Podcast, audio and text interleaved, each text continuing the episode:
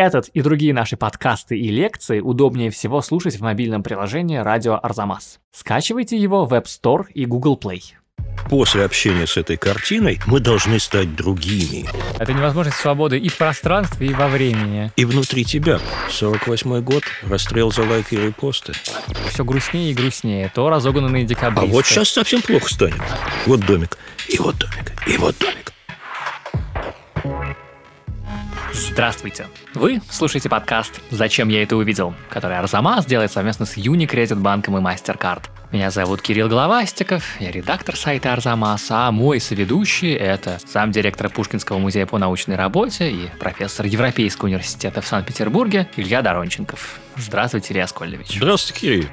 В сегодняшнем выпуске обсуждаем выставку «Мечты о свободе. Романтизм в России и Германии», которая проходит в Новой Третьяковке и сделана совместно с государственными художественными собраниями Дрездена. Кураторы Людмила Маркина и Сергей Фафанов. Выставка исследует тему романтической мечты с помощью исторических артефактов, книг, рукописей, современного искусства, но главным образом, конечно, с помощью картин и гравюр из немецких и русских собраний. В залах новой Третьяковки представлены множество художников, но главные герои – это Алексей Венецианов и Филипп Отто Рунге, а также барабанная дробь Александр Иванов и Каспар Давид Фридрих, о которых мы будем сегодня говорить довольно подробно. Еще один важный участник выставки – это прославленный архитектор Даниэль Либескинд, который спроектировал ее пространство в виде лабиринта, одновременно строгого и безумного. По стенам этого лабиринта развешаны работы. В некотором роде сегодняшний наш подкаст будет прогулкой по этому лабиринту, а затем попыткой из него выбраться. Само название выставки подсказывает нам тему разговора – романтизм в искусстве. Одна только проблема. О романтизме мы говорили уже очень много раз. Во-первых, в прошлом году, во время нашего самоизоляционного цикла подкастов о великих выставках прошлого, мы говорили о том, как романтизм, собственно, появился и заявил о себе. Правда, тогда мы обсуждали его на французском материале. Мы говорили о Парижском салоне 1824 года и о том, как на нем выступил Жан де Лакруа. Хотя этого художника на выставке в Новой Третьяковке нет, упомянем мы его сегодня не раз. Во-вторых, в видеокурсе Ильи Доронченкова, который называется «Как понимать живопись XIX века», разбирается немало романтических картин, включая тех же Делакруа и Фридриха. Ну и, наконец, и самое главное, на Арзамасе есть целый курс, приуроченный к Третьяковской выставке, который я редактировал и который называется «Что такое романтизм и как он изменил мир». Слушайте или переслушивайте этот курс скорее, вне зависимости от того, сможете ли вы добраться до выставки. Ну а если прямо сейчас не хотите переключаться, я очень коротко перескажу вам главную идею этого курса. Он о том, что романтизм – это не просто хорошие книжки и картины, это культурная эпоха, которая создала нашу с вами современность. То, как мы сейчас думаем о любви и страсти, о природе и детстве, об истории и государстве, это все было заложено тогда. И сейчас только потихоньку начинает подвергаться некоторому пересмотру. Наверное, это будет полезно держать в голове, когда вы будете слушать сегодняшний подкаст. Ну а поскольку какая-то база про романтизм уже была проговорена, мы решили сегодня поговорить не столько о нем, сколько о другом слове в названии выставки – о свободе. Понятие актуальном сейчас как никогда. Мы пошли в Новую Третьяковку, прогулялись по лабиринту Даниэля Либескинда и попытались понять, есть ли там свобода или хотя бы где-то еще. Вперед! Мечты о свободе – это же категория не романтическая, это категория вошедшая в политический лексикон существенно раньше. Свобода не романтическая, мечты – романтическая категория. Да. Да, ну и действительно, да, вот с одной стороны у нас выставка про романтизм, а с другой стороны свобода, как концепт, как мысль, появилась и до всякого романтизма действительно в просвещенческой философии. И этот парадокс мало того, что есть в названии выставки, но мне кажется, что он на этой выставке усугублен тем, что мне кажется, что не очень много кто из числа зрителей с Мороза, пришедших на эту выставку, войдет на нее, походит, походит, походит, там скажет, о, свобода. Вот вам как показалось? Выставка мечты о свободе, она вообще про свободу? Мне кажется, что она так построена, и здесь немалая заслуга архитектурного решения, что бродящий по ней человек, в общем, подсознательно приходит к представлению о невозможности свободы. Но я бы сказал, что это, конечно, такая метафизическая идея, экзистенциальная, транслируемая решением Либескинда, когда ты по этому лабиринту крутишься круг за кругом, выходя из одного угла и попадая в другой дверной проем, портал такой, то в какой-то момент у зрителя с Морозова, простодушного зрителя, может наступить головокружение. Давайте опишем для тех, кто еще не дошел до этой выставки. Лабиринт сделан из двух таких спиралей, пересекающих друг друга, ну и по этим спиралям развешаны картины. Поэтому ты, собственно, смотришь на них и не думаешь, что ты в лабиринте, ты еще не понимаешь, что ты потерялся, а потом внезапно ты оказываешься в, в том месте, не куда ты шел, а где ты уже был, и не понимаешь, как идти, голова кружится. Кроличья как... нора такая. Да, ты как герой Джерома Джерома э, застрял, значит, в лабиринте. Это не совсем спирали, потому что спирали предполагают закругление формы, а это спиралеобразные ломаные структуры, которые как бы вложены одна в другую, и в стенах их прорезаны порталы, которые открывают перспективы в разных направлениях, поэтому ты оказываешься в очень таком странном состоянии. С одной стороны, ты видишь перспективу. Да, ты внезапно окажешься на какой-то точке, через как... которую всю Россию видно, считай, да? И таких не, точек несколько. Несколько. А потом, когда ты начинаешь заворачивать за угол или вступать в следующий зал, оказывается, что здесь какая-то ловушка. Да, ты в углу. Здесь тупик, здесь угол, в котором вроде как ничего нет.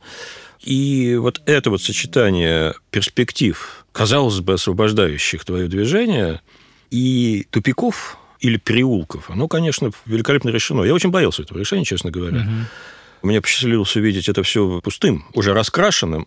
Это серый, это красный, это белый. Мы с вами были в этом лабиринте, нас провели, когда мы с вами ходили на Фалька, и когда картин еще не было, а архитектура уже была, поэтому мы видели лабиринт, как он есть. И действительно было ощущение, что ты находишься внутри произведения искусства. Очень мощного и, я бы сказал, так скрыто-агрессивного самого по себе. Но когда в конечном счете я зашел туда, и не, еще не раз после открытия, что мне пришлось сделать, чтобы с собой договориться? Я в Фейсбуке скачал у одного из френдов схему пожарной эвакуации из э, этого выставочного пространства. Да, это, если вы будете на выставке, обратите внимание, это самая смешная схема эвакуации из любого помещения, которое вы видели. Это больше похоже на мем чем на план помещения. Так, Он... и, так его и вешали. Да. Но мне пришлось там стереть э, стрелочки побега, и сделать себе такую самопальную карту, которую я потом, придя на выставку, расписал, где кто висит. И вот угу. тут, честно говоря, очень многое встало на свои места. И родились даже какие-то дополнительные, может быть, не предусмотренные, а может, предусмотренные организаторами выставки смыслы. Давайте поговорим сейчас об этом смысле, потому что вот вы уже задали эту парадоксальную перспективу, да, вот, вот есть название выставки «Мечты о свободе». Баннер «Мечты о, свободе» парит над Крымским валом, да, в Москве в эти наши не самые свободные, мягко говоря, времена, да, и э, ты заходишь на выставку «Мечты о свободе», и, ну, во-первых, ты попадаешь в лабиринт. Метафору не свободы, мягко говоря, тоже, да? Ну, давайте начнем с того, что первое, что тебя встречает на выставке, это не э, персонификация свободы. Вот вы начали говорить о свободе как идее, угу. мы же еще не спросили себя, как свобода выглядит. Ну как, ну в смысле, все мы ну, знаем голую тетку с картины Делакруа. Со знаменем или не голую с факелом. Да, женщину с мороженым, стоящей, значит, в Нью-Йорке. В романтической выставке, казалось бы, мы должны ждать от художников этого времени, России и Германии, того, что мы нашли в Делакруа. Вот, персонификации свободы. А на этой выставке мы получаем что-то другое. Помните, там хоть одно изображение свободы? Вот к чему я веду, да? Мало того, что там лабиринт, но там еще и нет ни одного ну, я бы сказал, ровно ноль традиционных изображений чего-то, что резко ассоциируется со свободой и даже вот кричит о свободе. Свободу ведь невозможно увидеть. Все-таки что, о чем мы сейчас говорим? Мы говорим об абстракции. И для того, чтобы абстракцию сделать осязаемой, ей нужно найти персонификацию. Ну да. Делакруа и Бартольди это сделали. Не хочу никого обидеть, просто напомню, что Фредерик Агюст Бартольди – скульптор, создавший статую свободы, она же «Свобода, освещающая мир». Ну а картину Делакруа «Свобода, ведущая народ» вы и без меня помните. Причем исходили они, в общем, примерно из одной и той же традиции, но э, не время и не место сейчас ее описывать. А вот выставка эта открывается, на самом деле, помните, с двух изображений да. Э, немецких художников. Одно из них, очевидно, первая аллегория России, приписываемая Филиппу Фейту изображение некой фигуры вероятно, мужской, хотя прекрасный как женщина, с э, Георгием Победоносцем на груди и со знаменем. Да, ты заходишь на выставку и видишь трех женщин. Одна из них – это аллегория России, а вторая – это знаменитая картина Авербека, точнее копия. Копия с Авербека «Италия и Германия». Италия и Германия. То есть ты заходишь на выставку о свободе, и первое, что видишь, это три государства. Или три нации. Иоганн Фридрих Авербек – немецкий художник XIX века, живший в Риме и возглавивший там творческую группу, которая назвала себя «назарейцами». Назарейцы ориентировались не на современных им художников, а на мастеров позднего Средневековья и Ренессанса. Самая знаменитая картина назарейцев – это та самая работа Авербека, изображающая Италию и Германию в виде двух девушек. К назарейцам принадлежал и Филипп Фейт, написавший аллегорию России – Наше современное представление о нациях, как фактически о личностях, о таких исторических организмах, у которых есть свои характеры, свое прошлое, своя судьба. Так вот, это представление тоже сложилось в эпоху романтизма. Во многом подъем национального самосознания в Европе стал реакцией покоренных народов на наполеоновские завоевания. Слушайте об этом лекцию Ильи Женина в уже анонсированном курсе. Она называется «Наполеон, братья Грим и Вальгалла как романтизм создавал европейские нации. Вот дальше мы идем по этой выставке, и тут опять встает вопрос о свободе передвижения, потому что коридор влечет тебя прямо. Это, в общем, перспектива на все пространство выставки, и перспектива кажется довольно комфортная, потому что пойдешь налево, остров Лам увидишь, пойдешь направо, Балтийское побережье, налево уголок русской природы, направо русские песенники в Риме спевают – Германия. Потом нечувствительно, просто цвет стенок перекрашивает, изменяется со светлого на темное, и ты оказываешься в Италии. Налево Карл Брилов, направо Блехин, налево Рим, направо Неаполь. Давайте я поясню нашим слушателям то, что вы хотите сказать, что выставка разделена на какие-то темы, каждая которая проиллюстрирована э, картинами. Это темы детство, тема Италия, тема природа, тема. Религия. Религия, автопортреты, изображение интерьеров. Что еще там есть? Там есть физиономии деятелей, там есть раздел протагонисты. И... Жизнь замечательных людей фактически. Вот смотрите, что получается. И это одна из таких ловушек этой конструкции. Если вы пойдете прямо, как вас влечет, очевидно, ваш глаз, то вы в какой-то момент очень скоро упретесь в самый конец выставки самый конец не просто географический, но и смысловой. Вы окажетесь в пространстве, которое озаглавлено «свобода». И пойдите там эту свободу найдите. Там очень выразительно на стене размещен этюд Блехина, немецкого художника, изображающий три виселицы в грозовую погоду. Угу. Но если вы вдруг увидите по левую руку от себя прорыв в стенах Либескинда, а вы не можете его не увидеть, потому что резко меняется цветовая гамма, включается красный, и любопытство вас повлечет туда, то вы через шаг не заметите, как окажетесь в узеньком, кишкообразном, ломаном пространстве, как будто вот действительно в желудке у Левиафана, и столкнетесь с галереей из ружей, из 14 ружей. Повернетесь налево и увидите, в общем, очень редкий для выставок набор изображений декабристского восстания, начиная с картины, которая была написана по эскизу, этот эскиз есть, в витрине самого Николая Павловича. Угу. Момент, когда Николай Павлович приветствует Преображенский полк, пришедший ему на выручку... Восстание подавлять. Подавлять восстание. И государь подает руку офицеру в этот момент. Эта вещь написана художником средней руки, но, как иногда случается в искусстве, она начинает проговариваться. Вот уже несколько раз я встречал в Фейсбуке людей, которые сходили на эту выставку, сравнение шеренги э, в серых шинелях – которые удаляются в перспективу, и лица, соответственно, у людей стираются, недоуменные такие потрясенные замечания. Это же не люди, это забор. Да, это, конечно, выглядит как чистокол. Да, это такая вот, вот стена, которая защищает государя. Да, и это странно, потому что если ты прочитаешь э, эту самую, значит, этикетку, то оказывается, что эта картина как бы восхваляет Преображенский полк, да? Но если ты не читал эту картину, то можешь подумать, что это ну, прям сатира, да, потому что тут есть некоторое расчеловечивание, значит, этих людей, пришедших подавлять декабристское восстание, ну вот буквально до степени забора, да, вот как когда мы смотрим на ОМОНовцев и говорим космонавты, да, когда там ничего человеческого не видно, одни только забралы, щиты и дубинки, да, вот ну, примерно так же. Столько только разницы, что художник этого сказать не хотел. Да, да, да, это поразительно. Ну, и дальше мы получаем целый ряд таких сильных очень высказываний. Это место, где больше всего документов на этой выставке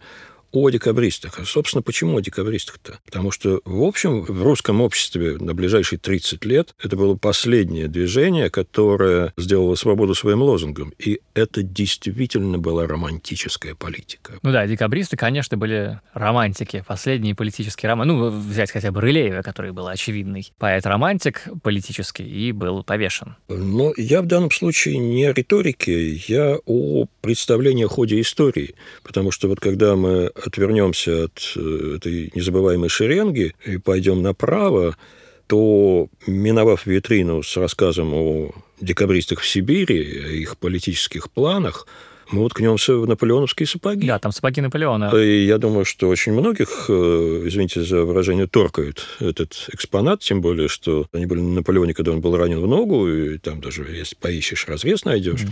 Так вот, эти сапоги, они как бы представляют маленького капрала, который тоже ведь романтическая личность, если не сам генерал Бонапарт, император Бонапарт, который, будь он романтической личностью, не удержался бы и пяти минут на престоле, а вот тот образ, который создает романтическое поколения. Да, это человек, который волей своего гения и судьбы переворачивает судьбы человечества. Ну да, романтический миф о Наполеоне – это миф об одиночке, который перевернул мир. Да, причем их, я бы сказал, два. Это, с одной стороны, одиночка, перевернувший мир, а с другой стороны, это гениальный изгнанник. Изгнанник, конечно, второй, да. Угу. И вот, идя дальше, мы можем рассмотреть еще несколько вещей, которые связаны с войной. У нас это автоматическая война 12 года, но, собственно, после 12 года мы перешли в европейскую границу, и там воевали вместе с немцами.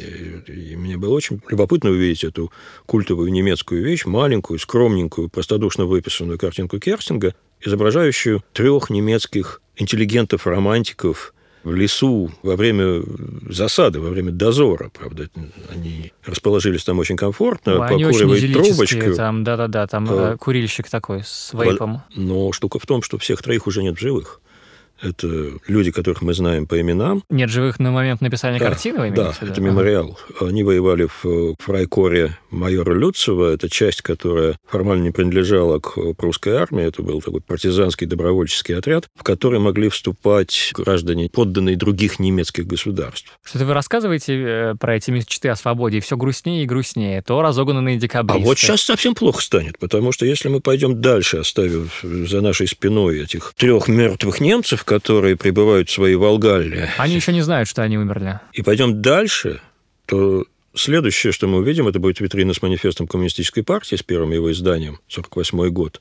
А дальше мы увидим вещь довольно неожиданную. Мне страшно дорогой на этой выставке. Во-первых, потому что я очень люблю и полагаю одной из самых печальных и мудрых картин русской живописи. Во-вторых, потому что она здесь один из самых сильных контрастов идеи свободы. Это маленький холст Федотова «Анкор еще анкор» который, как мы знаем, изображает, скажем так, скуку и бессмысленность гарнизонной жизни конца Николаевского царствования, когда лежащий на койке офицер раз за разом заставляет прыгать своего белого пуделя через чубук. Я, понятное дело, не первый и, наверное, не пятый раз в жизни вижу эту картину.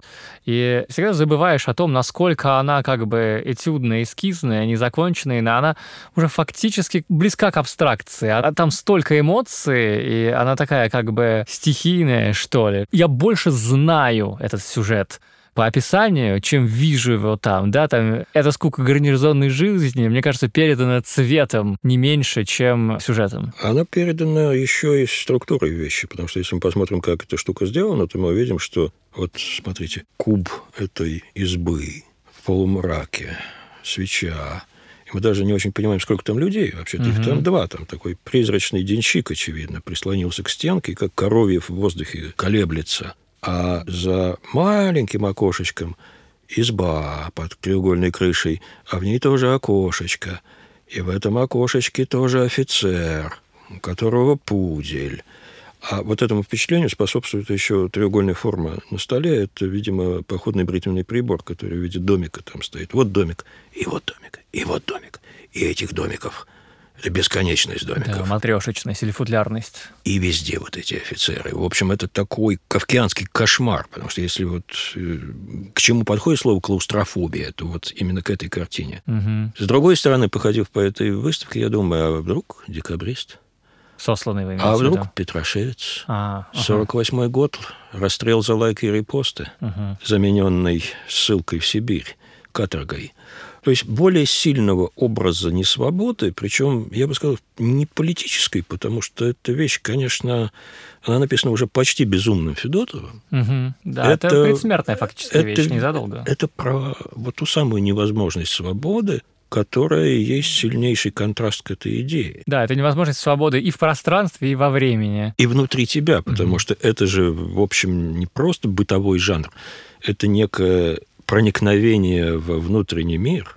И вот тут нам пора заговорить еще об одной категории, которую нам предлагают здесь. Потому что если ты отворачиваешься от очень хорошо повешенного анкора, потому что рядом с ним пустой острый угол, который он тебя по- прессует, Он как будто в тупике, тупике. еще и- заостренном. и вот этот угол тебя как плоскогубцы давит. А если ты от него наконец отвернешься, ты окажешься перед довольно комфортным широким пространством, которое называется внутренний мир. Слушайте, а вы понимаете, зачем там вообще лабиринт этот Лебескинде с его, значит, некоторой, ну, не только запутанностью, которая свойственна лабиринту, да, но и, как мы говорили, какой-то клаустрофобичностью, да, когда ты, сам того не зная, оказываешься в тупике. По мне, так это, во-первых, противоречит какой-то идее о свободе, заявленной в названии выставки. Лебескинд уже он, я о нем впервые узнал благодаря еврейскому музею в Берлине, где, э, значит, вот похожий как бы тоже дизайн помещений, укачивающий тебя, одновременно такой э, клаустрофобический, с стенами и полами не под прямым углом, он создает вот эту давящую, тревожную атмосферу, да, и если сильно огрублять, очень сильно огрублять, то в Берлинском своем музее Лебескинд наказывает своего посетителя фактически за Холокост. А здесь-то он нас за что наказывает? Почему я здесь заблудился и восемь раз не понимал, где я нахожусь? с другой стороны, не забудьте, что он поставил башню в Нижнем Манхэттене, которая фактически магическим образом компенсирует травму 11 сентября, Так. и самая высота которой имеет символическое значение, связанная с идеей американской свободы. Мгм. Романтизм принес нам то, от чего мы не можем и не хотим отказаться. С другой стороны, он Вы породил... виду что? Любовь, мечту, нацию, такого рода идеи или что? Да, Поэзия? Ага. Да. Да-да-да. С другой стороны, в этих же самых пространствах он породил огромное количество иллюзий. И было бы крайне простодушно смотреть из 2021 года в 1821, не учитывая всего того, что тот же самый романтизм натворил. То есть он нас не только создал для нас все, что мы сейчас едим и о чем мы сейчас мечтаем и с помощью чего думаем, но и сильно запутал нас, да, это вы хотите сказать. И Лебескиндовский лабиринт, это метафора всех каких-то неразрешимых Вы знаете, когда первый раз сожгли книги в Германии? Да, знаю, об этом говорится в лекции Ильи Женина в э, курсе, который я не устану рекламировать сегодня. И их сожгли романтические студенты. Да, которые боролись за единство Германии и против Да. Наполеона. Идея крови и почвы, блюбо, знаменитая нацистская идея, это романтическое порождение. Кровь и почва, по-немецки Blut und Boden, нацистский слоган, смысл которого был в том, что кто испокон веков живет на земле и возделывает ее, сельское, то есть население, и есть хранители и лучшие представители правильной арийской крови. Ну или что-то типа того, простите, противно пересказывать нацистов. Если мы поглядим на наше Отечество, я думаю, что мы и в большевизме увидим довольно много романтического. Хотя и просвещенческого тоже. Я думаю, что романтизм так прошивает современность, что он, безусловно, двуликий Янус. И очень часто трудно понять, где позитивное, а где негативное. И поэтому я думаю, что эта конструкция, вот знаете, да, это действительно тиски такие, которые придумал Лебескент, это в определенном смысле ирония 21 века, глядящего в 19 Ну, как, собственно, это уж совсем и совсем из другой трэшовой оперы, как клип Рамштайна «Дойчланд» является иронией современной Германии по отношению к тысячелетней мифологии этой страны, которая сплошь и рядом мифология романтическая. Я хочу вернуться к началу какого-то нашего разговора и спросить про свободу в традиционном понимании. Да? Почему же здесь нет свободы в традиционном первом смысле, который у нас сразу возникает в голове? Во-первых, свобода какой-то бурной, яркой, резкой, эмоциональной. Такого, мне кажется, на этой выставке нет ни с русской, ни с немецкой стороны, да. А во-вторых, ну, свобода, ну, политической, да. Что же это получается? Что вся свобода, она у Делакура и французов хорошая, политическая, революционная. Вот если подумать про эту выставку с э, названием «Мечты о свободе» и посмотреть там на, значит, Преображенский полк подавляющих декабристов, а также на мирные интерьеры кабинетов, на иногда умильную природу и детей, которые ты там видишь, смотришь, или на религиозные сюжеты, это вовсе все не мечты о свободе. Это, мне кажется, мечты о внутренней миграции такой, да, вот она, выставка прям говорит нам, свободы никакой нет, свобода внутри тебя, как бы баррикады где угодно, но не здесь. И это и у наших, и у немцев. Ну, смотрите, ведь и во Франции романтизм, конечно, экспансивен и гораздо более открыт политический. Но я бы тоже не преувеличивал такую революционность французского романтизма. Нам, в этом смысле мы клюем на крючок Делакруа. Но давайте не забывать, что эта вещь действительно совершенно уникальная и мощная, довольно быстро была, хотя и куплена государством, но спрятана от глаз публики. В силу того, что она действительно обладает таким мощным потенциалом восстания – я могу сравнить, наверное, только с э, носом броненосца Потемкин в фильме Эйзенштейна, который надвигается на зрителя. А другие вещи французского романтизма, им присуща скорее экспансия страсти, чем экспансия свободы, политической свободы. Да, Сардонапал этот самый, того же самого Делакруа. Можно много примеров менее известных художников. Обратите внимание, да, что То вот у нас эротическая есть свобода. и все остальное. Эротическая свобода. Посмотрите, опять же, на восток того же самого Делакруа, это тоже эскапизм, естественно. Угу. Хотя, конечно, сейчас его можно интерпретировать с точки зрения империализма, но это, так сказать, масштаб большой истории. А в масштабе истории самого Делакруа, я думаю, там просто очень по кайфу в Алжире. Угу. Ему нравится это. Угу. И ему там гораздо в определенном смысле иллюзорно комфортнее, чем в Париже. Что касается Германии и России, я полагаю, что Россия только созревала до идеи свободы как ясно артикулируемой ценности и не созрела, поскольку движение декабристов закончилось тем, чем оно закончилось. Угу. А в Германии идея свободы была поставлена на службу национальной идеи. Когда Наполеон завоевал германские земли, поставил на колени германские государства, заставил их играть ту игру, которую они не хотели, вот тут-то немцы стремительно осознали себя единой нацией. Да, для них свобода в единстве. Вспомнили снова вспомнили про свой немецкий лес, про то, что они растут из этой почвы, начиная с времен предшествующих римским экспедициям, что они били римлян, теперь они побили в конечном счете Наполеона, и их свобода оказалась не столько свободой гражданина, сколько свободой немца угу. и Германии как таковой.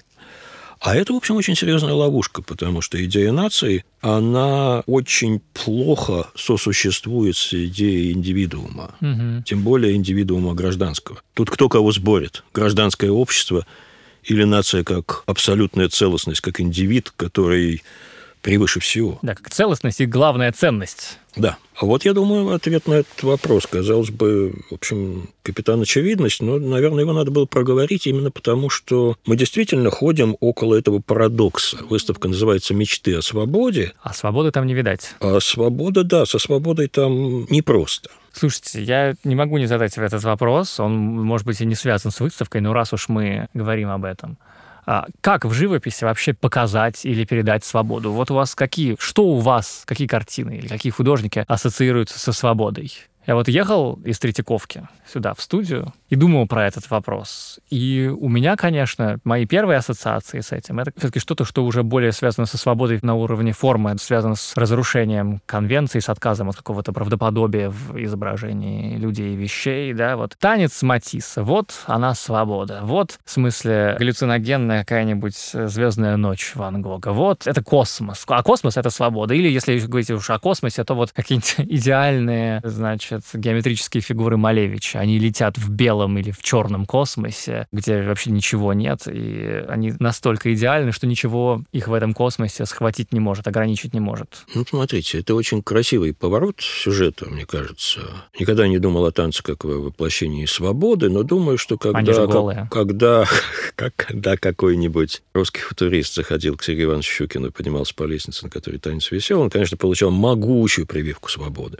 Собственно говоря, эти вещи для самого Щукина были таким ударом свободы. Тут я бы вот что сказал. Ведь те явления, которые вы описываете, Ван Гог и Матисс, в сущности, это романтические художники. Конечно. И надо понимать то, что романтизм как идея и как набор интенций, вот как надо – он родился раньше, чем адекватный ему изобразительный язык. Угу. Потому что вот одна То из... есть философия сильно опередила кисточку. Мироощущение сильно опередил кисточку, потому что одно из странных впечатлений, которые производит эта выставка, а отсутствие на них французского или английского романтизма в этом смысле этот эффект усиливает. О, да. А это то, что вот тот инструментарий технический, который у этих ребят есть, от Венецианова до Фридриха, он, может быть, только у Александра Иванова обретает какие-то парадоксально современные формы. Слушайте, вот что я хотел вам сказать, что я и так про него всегда нормально думал, да, но вот после этой выставки Иванов вообще молодец, я считаю, да, он, вот он реально там единственный из всех, не хочу ничего плохого сказать о Фридрихе, очень его люблю, да, но Иванов там единственный, видно, как он, ну, как-то галлюциногенно прорывается во что-то, до чего остальные не доходят, да, там... Ну, это страшно интересно, и все еще недопонятая нашими соотечественниками фигура, может быть, и не сводимая к какой-то целостности. Ну, вот у нас есть, да, Ван Гог, Ван Гог, Матис, Матис. Это все целостные фигуры. А Иванов, он как разбитый как кувшин. Он, допустим, почва – абстрактная Слушайте, работа. это просто моя... Если с этой выставки можно было бы унести одну работу домой, я бы вообще сомневался ноль минут. Да? Это эскиз Иванова почва, на котором изображена Земля. почва. Почва. это, она просто невероятная. Это, еще в самом... И это космос. Это настоящий почвенный космос. И она еще, мне нравится, что она в самом далеком углу этой выставки половину не найдет ее просто. Понятно, что когда ты смотришь на такие выставки, ты все время говоришь, а вот, а вот, а вот а можно было это? А можно было это? Да, ну, мне лично там сильно не хватает каких-то фридриховских террористических ударов, например. Если бы, допустим, «Странник над морем тумана», если бы Гамбург дал нам не только портрет, автопортрет Рунги, что вообще, конечно, очень большая удача, но и вот этот плакат, постер романтический. Да-да-да. Вообще, да, на этой выставке нет хитов, нет каких-то гвоздей, и «Странника над морем тумана» не хватает очень-очень сильно. А вот мне, по сравнению с «Почвой Иванова», сильно не хватило фридриховской гибели надежды из того же Гамбурга, где Льдины, да? в, в торосах ты с трудом различаешь корму корабля по имени Надежда, задавленного этой стихией, к вопросу о свободе.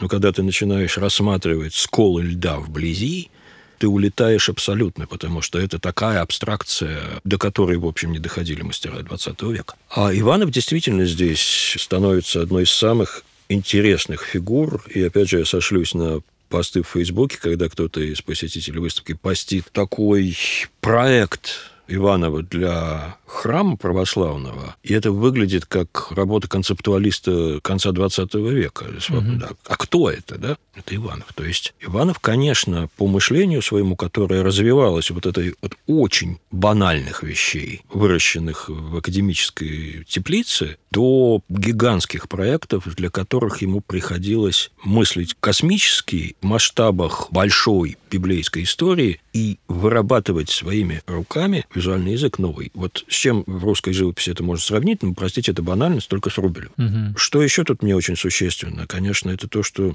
Да, Иванов – это один из самых наглядных примеров не просто сопоставления, а взаимодействия русского и немецкого романтизма, потому что вот осев в своем любимом Риме, Иванов получил очень мощную инъекцию идеологическую от немецкого клуба, от немецкой группы художественной «Назарейцы», которые 1809 года освоили этот город, решили, что искусство после Рафаэля пришло в упадок, поэтому отступим на шаг назад. Ну, будем... вот упомянутые нами Авербек, да. Италия и Германия. Авербек, Италия, Германия – это вот, собственно, и есть назарейство. И они создали одну из первых в мире художественных коммун. Они были прерафаэлиты до прерафаэлитов. Совершенно верно. Вот без них, наверное, прерафаэлитам было бы сложнее появиться. И они попытались поставить искусство на службу религии. Что из этого получилось, вот там, вот в одной из, одном из внешних коридоров вы увидите.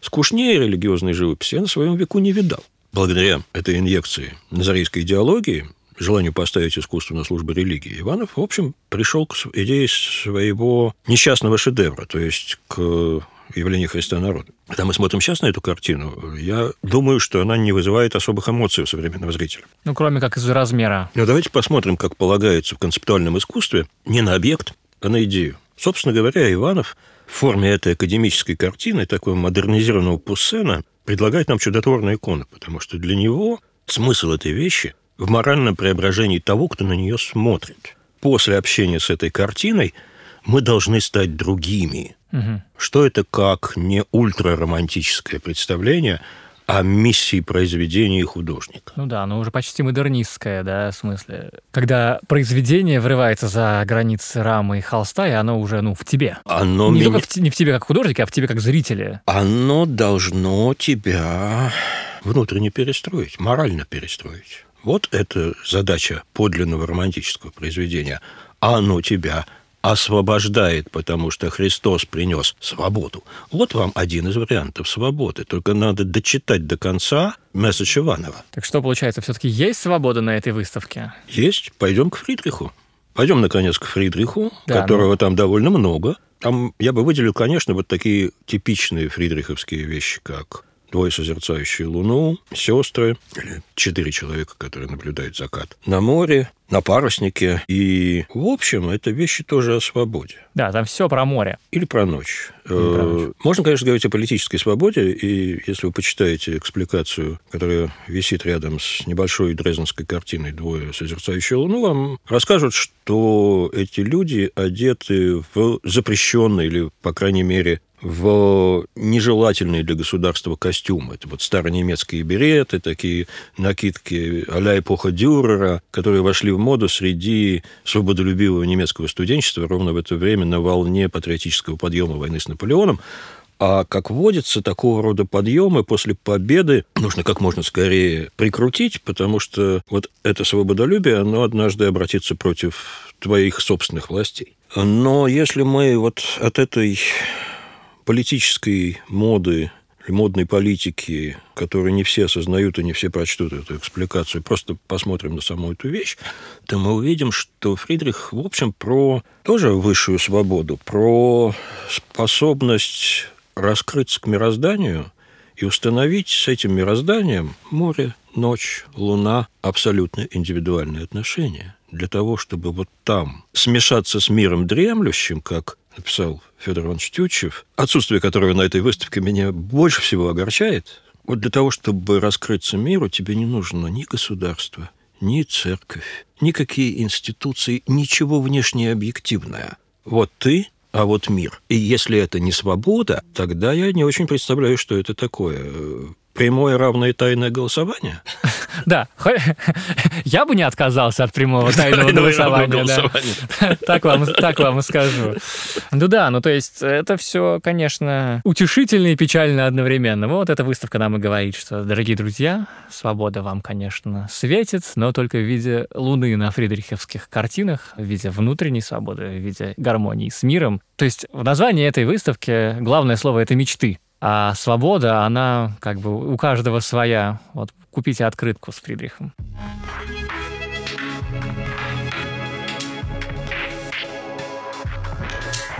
Ну что, закончили с романтизмом, надеюсь, теперь надолго, хотя не зарекаюсь. Призываю вас слушать курс, в котором помимо упомянутых уже Женина и Доронченкова, есть еще и лекции Татьяны Венедиктовой про писателей-романтиков, Марины Раку про композиторов и Андрея Зорина про то, как вообще романтизм вырос в душе человека. А мы, очень усталые после прогулки по лабиринту, переходим к вашим вопросам, которые вы шлете нам на адрес arzamas.arzamas.academy с темой «Вопрос в подкаст. Зачем я это увидел?» Из Германии перемещаемся по соседству во Францию.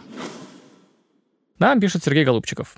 Вот что он пишет. У меня сложилось впечатление о Франции как о стране, больше всего в прошлом повлиявшей на искусство других европейских стран. Она была образцом и солнцем. Но ныне, пишет Сергей, об искусстве Франции, на мой любительский взгляд, кажется, ничего не слышно.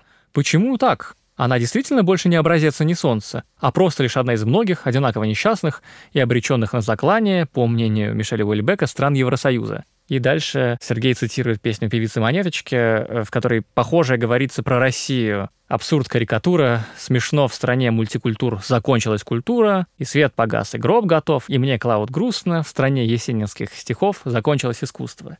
Ну что, Илья Аскольдович, что скажете? Действительно, есть какой-то момент, когда в истории мы говорим только о Франции, а в какой-то момент как будто бы она перестает быть культурным гегемоном в историческом масштабе. Вопрос, подталкивающий к э, спекуляции, иногда достаточно безответственный, честно говоря. Это самое любимое. Да, хлебом не корми. Ну, во-первых, само искусство хоронили уже много раз в той или иной стране. Это любимая русская забава сокрушаться о том, что теперь не так, как было. Да, рок-н-ролл ну, мертв. Да, а я еще жив. В этом отношении хотел бы я быть на месте Уэльбека, посмотреть, как разлагается Франция.